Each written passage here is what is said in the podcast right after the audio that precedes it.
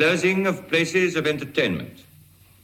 All cinemas, theatres, and other places of entertainment are to be closed immediately until further notice.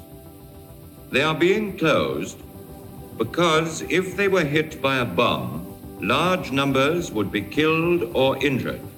Sports gatherings and all gatherings for purposes of entertainment and amusement, whether outdoor or indoor, which involve large numbers congregating together, are prohibited until further notice. On September third, nineteen thirty-nine, journalist Alvar Liddell broadcast this special announcement on the B B C Home Service radio. There were obviously countless iconic radio broadcasts around this time, but this to me is one of the most interesting. In this moment, the radio, already the primary news service for the country, took on another guise. It became the primary entertainment service too. As the only provider of radio in the country at the time, the B B C found itself in the position of having to switch tact from being dry, officious, and primarily focused on disseminating government information during wartime to becoming an outlet for comedy, music, and the arts. It was in this time of international crisis that radio truly earned its position as the trusted and much-loved friend in the living rooms of the country. It's whenever, in fact, at any time of any sort of uh, uh, challenge, uh, be that weather, be that uh, virus, be that whatever, people do seem to turn to radio. Uh, it, I mean, it, it's a kind of very well-trodden path, but that kind of friend in the rooms adage seems to work incredibly well, uh, particularly in times of, of, uh, of strife. So look, obviously we're facing an entirely different kind of crisis today to that of the Second World War, and to draw too neat a comparison between the two is probably unhelpful. And, of course, we now have a plethora of shiny rectangles in our homes to provide us with all the entertainment that we need. But there's still something special and magical about radio, or, considering the now complete ubiquity of podcasting, more broadly, audio. So, what with one thing and another, it's perhaps a good time to look at how, and perhaps more importantly, why, audio has the opportunity to connect with audiences like no other medium. And, doing the sensible thing, we'll do it all without leaving the comfort of this airing cupboard that I'm currently sat in. I'm Leo Birch, and this is The Lockdown Lowdown, an experimental podcast of indefinite length from the branded content practice of Engine Creative.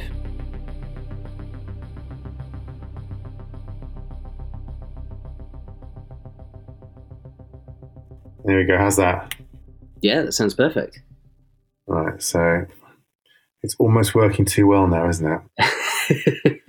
Touch wood. We'll be fine. Yeah. Although my my next door neighbour, I can see. I'm I'm sitting right by the window, and I can see he's just balanced there with a circular saw. So, please don't. That's exactly what you need, isn't it? Now.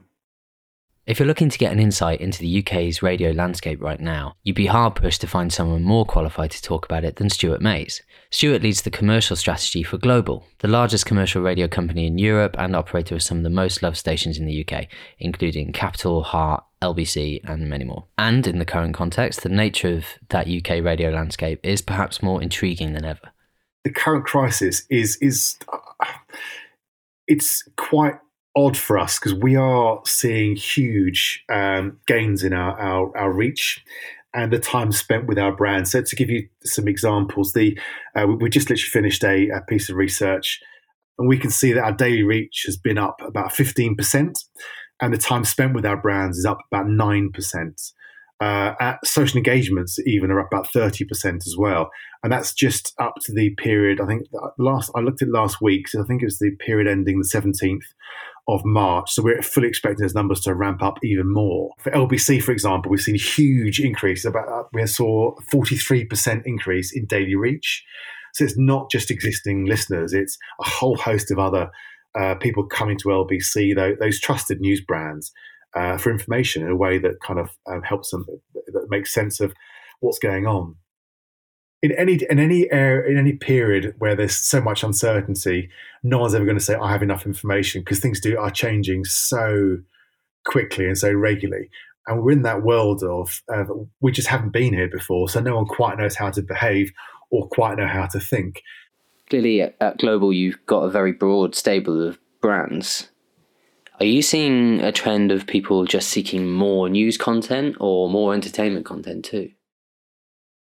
Since the outbreak, it's been fascinating. We're obviously, we speak to our audiences on a on a very regular basis, just to really sort of understand what's going on. What we pride ourselves on, if you like, is trying to be a, a barometer of the mood of the nation, and because we because we need to be reflective of what's going on.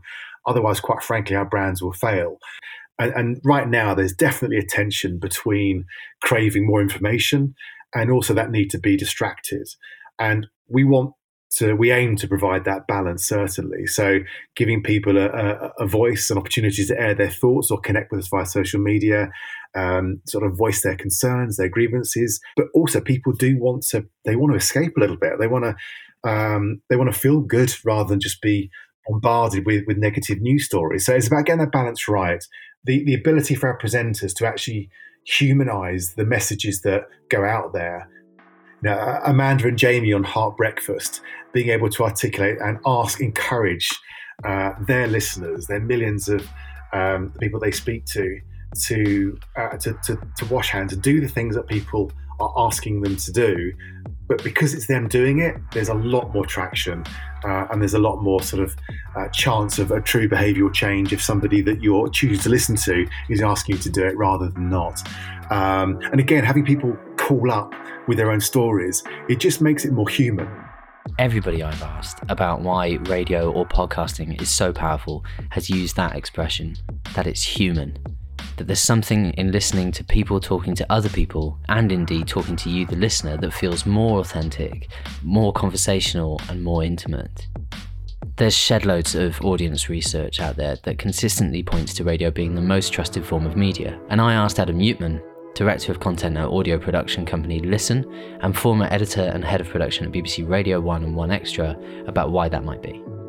Quite simply, it's the most intimate form of communication there is going, um, and that's why ra- that radio traditionally has been so successful over the years. It's one-on-one, it's a person with a microphone, and in music radio, a box of records traditionally, and talking to you as a listener in your car or at home. Um, extending that to podcasting, because radio is still ultimately dictated by the linear schedule. Um, and we've got to finish at five o'clock and we've got to do the travel news and we've got to get to the news junction. Um, in the world of podcasting, there's so much more flexibility um, that's it's allowed audio to become even more intimate, even more one-on-one. And actually there are new audiences coming into podcasting at the younger end in particular. Um, we make, for example, the Gemma Collins podcast for the B B C, um, and there's an audience that traditionally, in terms of under thirty-fives, didn't listen to speech content really, because there hasn't really been speech content in this country for younger audiences, because Radio four is not aimed at them. And suddenly there there are people that younger audiences can relate to more. People really went for it, and some people were just happy doing TOWIE, um, and some people were happy just to leave TOWIE and never do it again. So for me, I did learn that the only way to get to the top was to work exceptionally, exceptionally, exceptionally hard. For me now, next in my career will be movies. That's kind of where I want to go. I want, oh yeah, just click that off. I want... That's my alarm, guys. So, no, next stop for me is to make a movie. You know, I don't need to have the starring role. Well, I kind of do, but I would like to prove... And it's more produced than it sounds, believe me, but it's literally Gemma talking to her fan base every week. How I am. I just think if you keep working hard and you get to your end goal, then, like, just be so proud of yourself. But... there's always room about uh, the stuff that's going on in her life. Uh, it's really, really personal. It's really relatable. It allows you to see her as someone from the Only Way is Essex in a completely different light. She obviously takes questions from the audience as well, but at its core, it's one person saying, here I am in my house, in my bedroom, talking to you. Um, you don't get that on T V. You don't get that on many other in, in many other places. Audio is so intimate. You're literally in people's ears. You're literally talking to their imagination. That's my friend and former colleague, Rihanna Coleman. Rihanna is a specialist podcast consultant currently developing Lad Bible's nascent podcast strategy. Back in twenty eighteen, when we worked together, she launched the B B C Earth podcast as its first executive producer. That show is now in its third series and still wowing audiences the world over. Um, and most people know B B C Earth because of the Attenborough and nature documentaries and so on. So we really wanted to um, transform that experience of um, factual natural history content over into the audio space and tell it in a really beautiful uh, kind of immersive sound experience. You start to descend and all of that worry sorts of goes away because you're glued to the window, this tiny six-inch sphere window. As you pass through the sort of twilight zone, there's just the most amazing bioluminescence. Like fireworks going off outside the window just constantly for about half an hour of every colour, shape, description. Before you know it, you're on the deep sea floor. So that was a really good starting point and a really good case study to show that you can take um, what a brand is known for, what the, the content that the audiences love um, and what really resonates with them, um, and then just transform it into a different medium. And how did you find that kind of transfer in terms of, uh, of storytelling from going from A V and video, but also from Instagram still images and stuff like that? How did you find that transfer of storytelling technique into audio? Yeah, I think there's a degree of realizing that when you're watching a natural history documentary, for example, the visuals are doing so much of the work for you. Um, so from a production point of view, we really had to focus on um, making sure that the sound design and the um, scripting was really top quality so that we could be the eyes and ears and kind of imagination for the listener. It was about finding stories that triggered an emotion or ones that could be described or um, accompanied with really beautiful sound effects or really um, lovely music beds, which kind of painted a picture that you kind of take for granted when you watch something. But not only that, it's it's also podcasts are much longer form content and it's a really active experience. So a lot of people describe it as a lean-in experience. So whereas um, consumers of short-term, um, short-form content on social channels might come across a video or um, an image in their feed, um, they're subscribed perhaps to the channel because they know that they enjoy the brand, but what they're served in their feed maybe isn't like an active selection. Whereas with podcasting, people tend to search for a category, so a vertical or um, a personality that they love or a topic that they love. And then because it's a longer piece of content, usually between anything from thirty minutes to an hour. There's podcasts that go on for two hours, three hours as well. But typically they go between half an hour and an hour. Um, the listen through rate for podcasts is typically a lot more impressive than you would get from a short form piece of content because people are actively selecting it. It's also passive content, so they can engage with it whilst they're multitasking. So they may be driving, commuting, or doing household chores, um, rather than having to engage with a screen. But with that, it means that everything that goes into the podcast needs to be good, because as soon as you lose someone and the paint, the picture isn't being painted for them, or there's not enough clarity in following the conversation, people will drop off. Um, whereas you can lean a little bit more on B-roll or beautiful visuals on video and short-form content. Audio as a medium obviously has a more restricted arsenal of storytelling techniques than video does, for instance. When you're working with one human sense rather than two, there's fewer places to hide and, on the surface, fewer opportunities. But podcasts like B B C Earth or the likes of S-Town and ninety-nine percent Invisible show that you can create really powerful images in people's minds by approaching sound design, music, textures and voices in a considered way. And those restrictions on your production also allow for experimentation in a way that perhaps video does not. You'd be amazed how much quicker you can experiment and test and learn and develop ideas when your story is told purely through sound. Many shows start as one thing and over time grow into another, so there's a real opportunity for formats to evolve organically over time. One really important thing I think to we always have to remember about podcasting is that um, it might take a little bit of time to grow, um, but that's okay because you can experiment. You can start off doing one thing and then tweak it as you go along, um, reacting to audience, what what what, what the audience uh, want is. Um, it can be used as an experimental format, um, experimental medium, should I say. And we, we say this to T V companies quite a lot, that they're probably sitting on a lot of, you know, a large slate of really great ideas that didn't become T V shows for some reason. But you know what? You can make them in podcasting fairly cheaply, um, almost as a development tool to see how it works, to see if it can connect with an audience, to then take it on elsewhere if if that's what ends up happening. Um, def- experimental is definitely um, a thing that podcasts can be. And I think what's quite interesting about that from a branded content perspective, we, we always say to our clients here at Engine is that content is very much a long game. It's not just going to be some, you know, you don't just go to market with your full message and your, all your ideas and everything and then have this planned out campaign that runs and then you're done.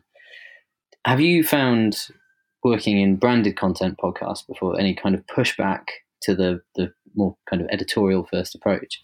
Um, what you've just said is absolutely spot on. Um, uh, it, it, it is a long game, and we will always say to a client, whilst we can deliver whatever that client wants, ultimately in, in audio, we advise them to think of the audience that they want to reach out to first and work backwards from there. Start with the content, develop an idea that works for that audience, something that you're confident they're going to want to listen to in the first place, and then think about how to get your messaging away within that idea.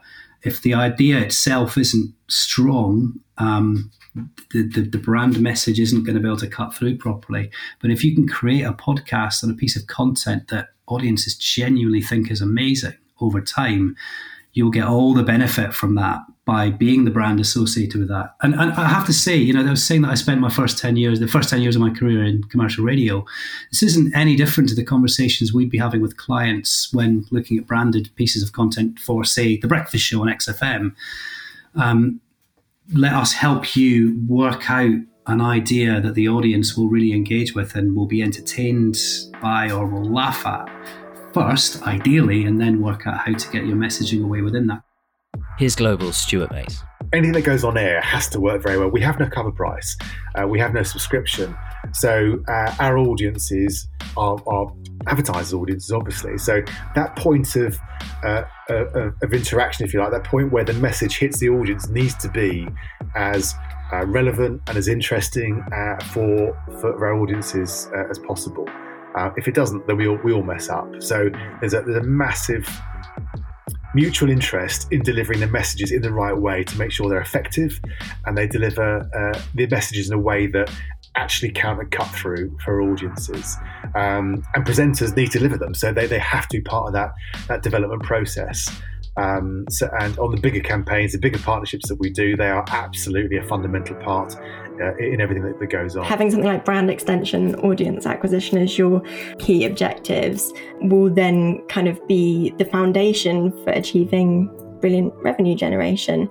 Um, but also, I suppose, from a brand perspective, if you're going to launch a piece of creative and put it out there into the podcast ether, you don't want it to be a kind of flash in the pan activation, if you like. Generally, the aim is to have a podcast that can then be a returning format and then a growing medium, and it can kind of play as much a part on your digital slate as your um, Facebook content does or your YouTube content does, but just in a different way. Now, I appreciate, of course, that that's all well and good in normal times, but in case you haven't noticed, these aren't exactly normal times. So realistically, what can be done right now? Here's Adam Uptman again. Um, it's really interesting. On the radio side of things, um, lots of broadcasters are being forced to broadcast from home at the moment, um, which I think makes everything even more relatable. So if you're sitting at home self-isolating um, with the radio on in the background and the presenters having to do exactly the same, I mean, the, the Today programme on Radio four, they're doing that. Five Live, some of the presenters are coming from home. It kind of says they're in exactly the same situation as you. Um, and the best radio that's made, the best audio content that's made, has that at its heart. So feasible to keep creating podcasts or even launching podcasts in this time of lockdown. There's so many creative production routes that you can go down to get something off the ground, whether that's um, I don't know if you listened to The Guardian's latest episode where the producer was at their house, two presenters at their own houses. They've got a decent quality tabletop mic like the one that I'm speaking into now, which is just like a U S B mic. They're underneath a duvet, so it's like a decent um, I should pro- probably should have done that for this, underneath the duvet so that it's the sound quality isn't too compromised. But at the same time, they're really upfront about it. They're just saying, you know, this is really different for us. We're producing it in a different way. And actually that kind of homegrown feeling is what made people fall in love with podcasts back in two thousand four anyway. It was very kind of YouTube beginnings as well, the kind of bedroom um, production. So being upfront about it and being creative about um, about how to make the content sound good is one route. Um, doing something like this where you can use multiple tools that are available on the internet to record conversations. Also phone conversations. I don't think it's particularly off-putting hearing someone talking down a phone line if it's a short segment. If it's an entire podcast where the person's voice is quite distorted down a phone line, it might be quite distracting, but for a segment, for a contribution, I think it's fine. Um, and then on the flip side, it's also about looking to the content that you already have banked. So is there anything that actually exists in video, in the medium of video, that you can repurpose that audio, have it re-edited, remixed, Um, and put it out as a piece of audio content instead and reframe it a little bit. So there are definitely routes. It's been really interesting for us this last week in particular. Uh, we've had to react and we've had to work out how we can do things differently. And I've been really quite pleasantly surprised at how doable this stuff is and how many different options there are of getting people to record remotely. And I actually think for us as a podcast production company, we've realised it's actually going to open up more opportunities to do things long term, that actually we don't have to get people together face to face. If you want a three or four way conversation, there are loads of different ways of doing that. And suddenly I think the possibilities have been opened up. We can send people microphones, we can give them extra bits of kit. If they have no um, technolog- technological know-how at all, we can give them the simplest possible setup. If they have a bit of of know-how and understanding, they can set themselves up at home. Genuinely, this this this current world situation has opened up, I think, the possibility of doing things more creatively, and I think we might actually get some even more interesting podcasting opportunities out of it as a result.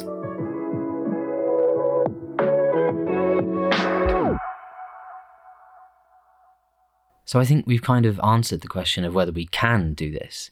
Developing, producing, even launching podcasts or radio campaigns during lockdown is immensely achievable. But should we? Is it right to be thinking at all about opportunities like this at a time like this? I'm sure lots of people in advertising, comms, and marketing around the world are thinking that exact same thing right now. It's certainly a question I've been asking myself, so I chatted with Billy Faithful, Chief Creative Officer here at Engine, to get his thoughts on it. I don't, no one knows how this thing is going to play out, and I, I haven't got a clue. You know, um, I don't know how it's going to play out, but what I do know is that, you know, creative people tend to be probably, you know, the most resourceful and resilient people you'll meet. And I don't mean, you know, people with a creative in their job title. I mean people who are lateral thinkers and also people who tend to be productive makers and doers. I think they're kind of, you know, born with the ability, a kind of innate sort of ability to work within kind of strict mandates and difficult restrictions and guardrails. And, uh, you know, and often those creative restrictions are the thing that looses their ability to produce things and make things.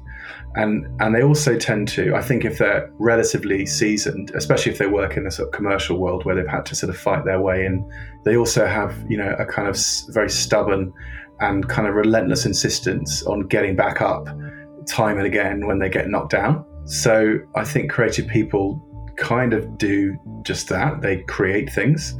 Um, and in situations when there is, you know, high stress or rest- restrictions, you get really clever. I mean, I, I often bore people with my, you know, I, I write electronic music as a, as a hobby, and it's, I've been, and it's literally the first thing I did when I got a job in advertising was I bought myself audio software, the, the cheapest thing I could afford at the time. And I'd say, you know, like my experience of being a creator in that space is not dissimilar to being a creator in the advertising space, in that the less stuff I've had, the better, I, the better creative I've been. So if you, you know, if you're a music producer or a D J or something, and you your first single hits a, a global audience and you get unlimited budget and you buy yourself a five hundred thousand pounds studio. I think actually um, Sasha, the D J, said this is exactly what he did. When he got famous, he bought himself li- like a literally like a sort of um, three hundred thousand pounds studio, got it kitted out, and it was the worst thing that ever happened to him, and he spent years removing stuff from his studio in order to get good. So I think like that that ability of creative people to sort of bounce their way out of restrictions, I think, is sort of what makes them good. So I think in the in these kind of times, you know, I think creatives tend to find a way out of it, and a really clever way out of it, and they'll make something out of it that they wouldn't have made um, when they were outside of those restrictions. And I think, I think, as you've probably seen, as everyone has seen, it wasn't two minutes into the lockdown before you saw your social media inundated with brilliant pieces of funny, meaningful, powerful content. So I think those that's kind of what creativity can do. I think it can it can affect positive change just by getting inside your head. But then also I think you've got, you know, hopefully, we all hope, there are very smart people using data and analysis to solve these problems, but then hopefully attached to them are some very smart people using hunch and lateral and sort of, oh, here's a crazy idea, but this might just work type thing. You know, I know that's a very Hollywood idea of what's happening behind, you know, in, inside the N H S and inside the um, World Health Organization, but that's what you want, don't you? You want at your disposal, you want people who are very, very clever, full of data and analysis and academic intelligence, but you want, combined with them, you want you want some wildcards who are sort of coming up with the moonshots that might just be the thing that gets us out of this mess. So I think creativity is a huge part to play. This is a time to utilise and celebrate the very human skills that we have as a creative industry. We can explore opportunities where we can inform with personality, educate with creativity, and entertain with humanity. Like Amanda and Jamie delivering public health info on The Breakfast Show, or B B C Earth telling stories from the bottom of the ocean, or Gemma Collins just being Gemma Collins. Whether that's podcasts, or film, or artwork, whatever. There's still great stuff to be made during lockdown. So that's kind of the whole point of this podcast series. And over the next few weeks, months, or however long this takes, we'll be hearing from more people within our own business and across the industry about the interesting, fun, and hopefully impactful things that we can all do while we're on lockdown. This has been an Engine Original podcast produced in-house, or more specifically in my house, by me, Leo Burnett. Dave Roberts is the executive producer in his own house, Charlie Johnson, the creative director, also in his own house, and special props to Bradley Morey of Engine Film, who's also in his own house, for sound mixing and the general audio geniusness that he has. Thanks also to Stuart Mays from Global, Adam Uptman from Listen, Rihanna Coleman from Lab Bible, and of course, our very own Billy Faithful. Later this week, we'll be speaking with James Kirkham. Formerly of Leo Burnett and Copper ninety, James is now C B O at Defected Records. In this crazy, challenging time for the music and events industry, we'll hear from him about how Defected are tackling that head-on. Also, if you have any suggestions for topics for episodes, suggestions for euphemisms for coronavirus, hell, if you want to record one of these yourself, please do just get in touch through the usual channels. It can be about pretty much anything you like, as long as you stay the fuck indoors. Thanks for listening, and we'll speak to you again soon.